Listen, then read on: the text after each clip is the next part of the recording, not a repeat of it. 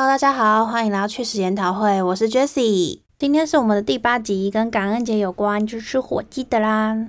那么感恩节呢，我们第一个想到一定都会是吃火鸡。黑色星期五的折扣，超喜欢买爆。我顺便跟大家说，我在去年的黑色星期五的时候，我直接用那个亚马逊，我买了一台 Marshall 的小喇叭。哇塞，超便宜，好像才不到两千块而已，超便宜。但是它因为直接从美国寄过来，所以其实我一直很怕寄来的时候会坏掉。但它包装超烂，它是一个纸箱，然后里面放一个一一个一包空气，然后再放我的耳机。Oh my god！我直接发疯，打开说啊，这泡泡纸呢？怎么这一包空气？好，反正呢，就是大家从亚马逊上买东西的时候呢，就是还是要谨慎的挑选。好。继续回来，回归正题。那么感恩节它的日期呢，在每一年的十一月的第四个礼拜四。那感恩节它是属于一个北美洲啊，加拿大人就是美洲那一大美洲大陆那边的人，他们的一个庆祝的节日，就有点类似我们的过年。因此呢，感恩节它一开始会一路到圣诞节啊，一月一号的新年，那这些呢都充满了那种过节团聚的快乐气氛。快乐吃火鸡，同时其实我们不会特别去想，诶，它的起源是什么？我们一定是只记得开心啊、快乐、放假啊、吃东西这种。那其实它的起源呢，嗯，是跟美国历史有一个很大、很深刻的一个渊源关系。那这集呢，就是来跟大家介绍一下所谓的感恩节 （Thanksgiving）。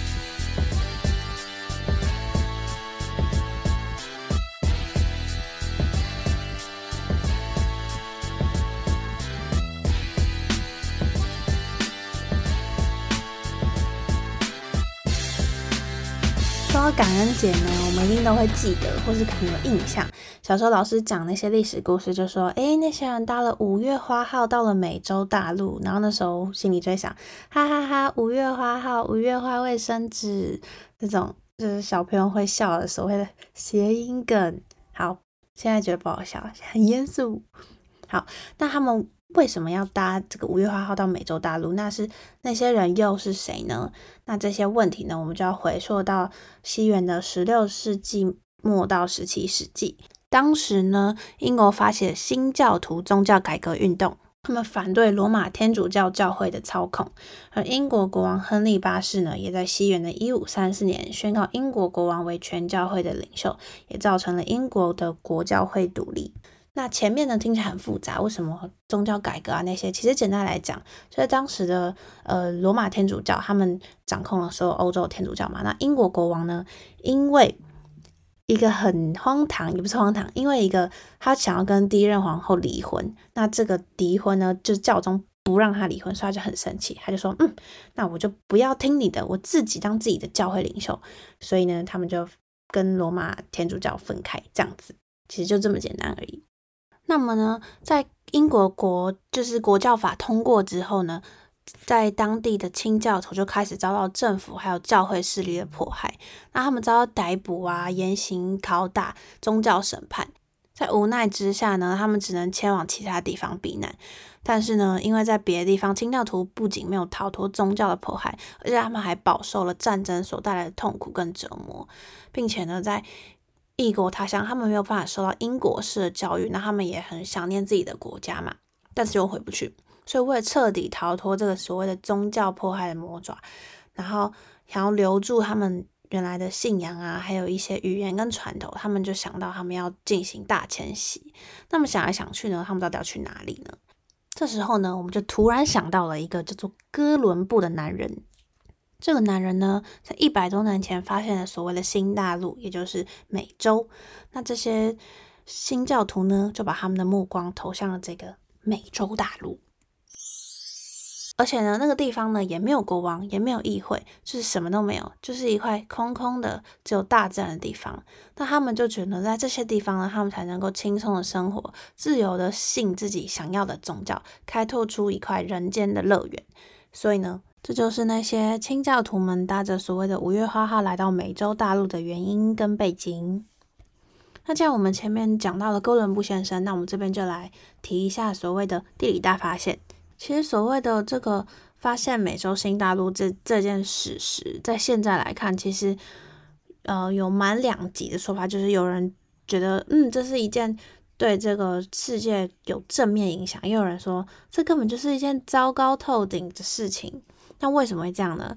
其实呢，一开始哥伦布登上美洲大陆的时候，他一直以为他到的是印度，所以他把那些人叫做印 Indio，Indio 就是西班牙文的印度人。但当后来大家发现，其实美洲原住民并不是印度人之后，他们为了就是不搞混双方，就把美洲原住民称为印第安人。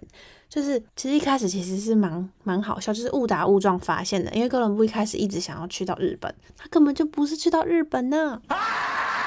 因为在哥伦布发现美洲新大陆之后，欧洲人就陆陆续续到了那个地方进行殖民。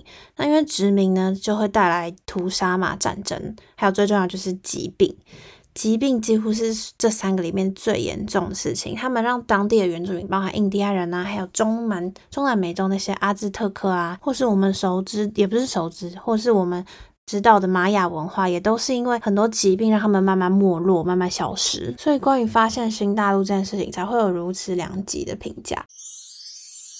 好的，那我们回到感恩节的主题。那那时候清教徒不是坐船到了那个美洲嘛？那他们在一个叫做普利茅斯的港登陆，但是呢，在他们到了美洲的第一个冬天呢，其实很。艰难很艰辛，因为那时候冬天就很冷，然后下雪，那他们又缺少了必要的装备，那也没有在这片土地上生活过的任何经验，所以呢，很多人就病倒啊、累倒、死翘翘这样子。然后接下来的传染病啊，又夺去了许多人的生命。在第一个冬天过去后呢，原本有一百多个移民，到最后呢，几乎就只剩下一半了。在他们束手无策、已经很绝望的时候呢，一个印第安人走进了这个他们的村落，他就跟他说：“诶，他是附近的印第安酋长派来查看情况的。那这是这些移民们到美洲后接待的第一个客人。他们就像这个印第安人啊，说了他们的痛苦经历还有苦难。那这个印第安人呢，就默默的听着。过了几天后呢，这个印第安的聚落呢，就带来了很多人来帮助他们。”盖他们需要的房子啊，并教导他们怎样在这块土地上面生活，有捕鱼啊、狩猎、耕作，还有饲养动物等等。在印第安人帮助下呢，他们顺利的在这片土地上面扎根。那为了感谢他们呢，就邀请印第安人到他们这边一起庆祝啊，一起跳舞、唱歌，以表达他们对印第安人的感激之情。那这个活动呢，就会固定在十一月举行。到了一九四一年，美国国会就通过了一项法令，把感恩节定在每年十一月的第四个的星期四。这一天呢，也就成为了仅次于圣诞节最重要的一个日子。好的，那感恩节的特辑就差不多到这边。那我最后想要跟大家说的是，其实我自己认为，呃，所有事情并没有是非对错，因为都已经发生了，而且。是非对错的问题，前提是你站在哪一个角度看这件事情，因为事情呢其实都是一体两面的。那想知道大家对于这件感恩节的由来，还有背后的小故事，以及地理发现、地理大发现，有没有一些自己的看法啊，或者是一些意见想要提出，都可以到我们的频道下面留言，或者是我们 IG 天文下面也可以做留言哦。那今天的特辑到这边，谢谢大家，拜拜。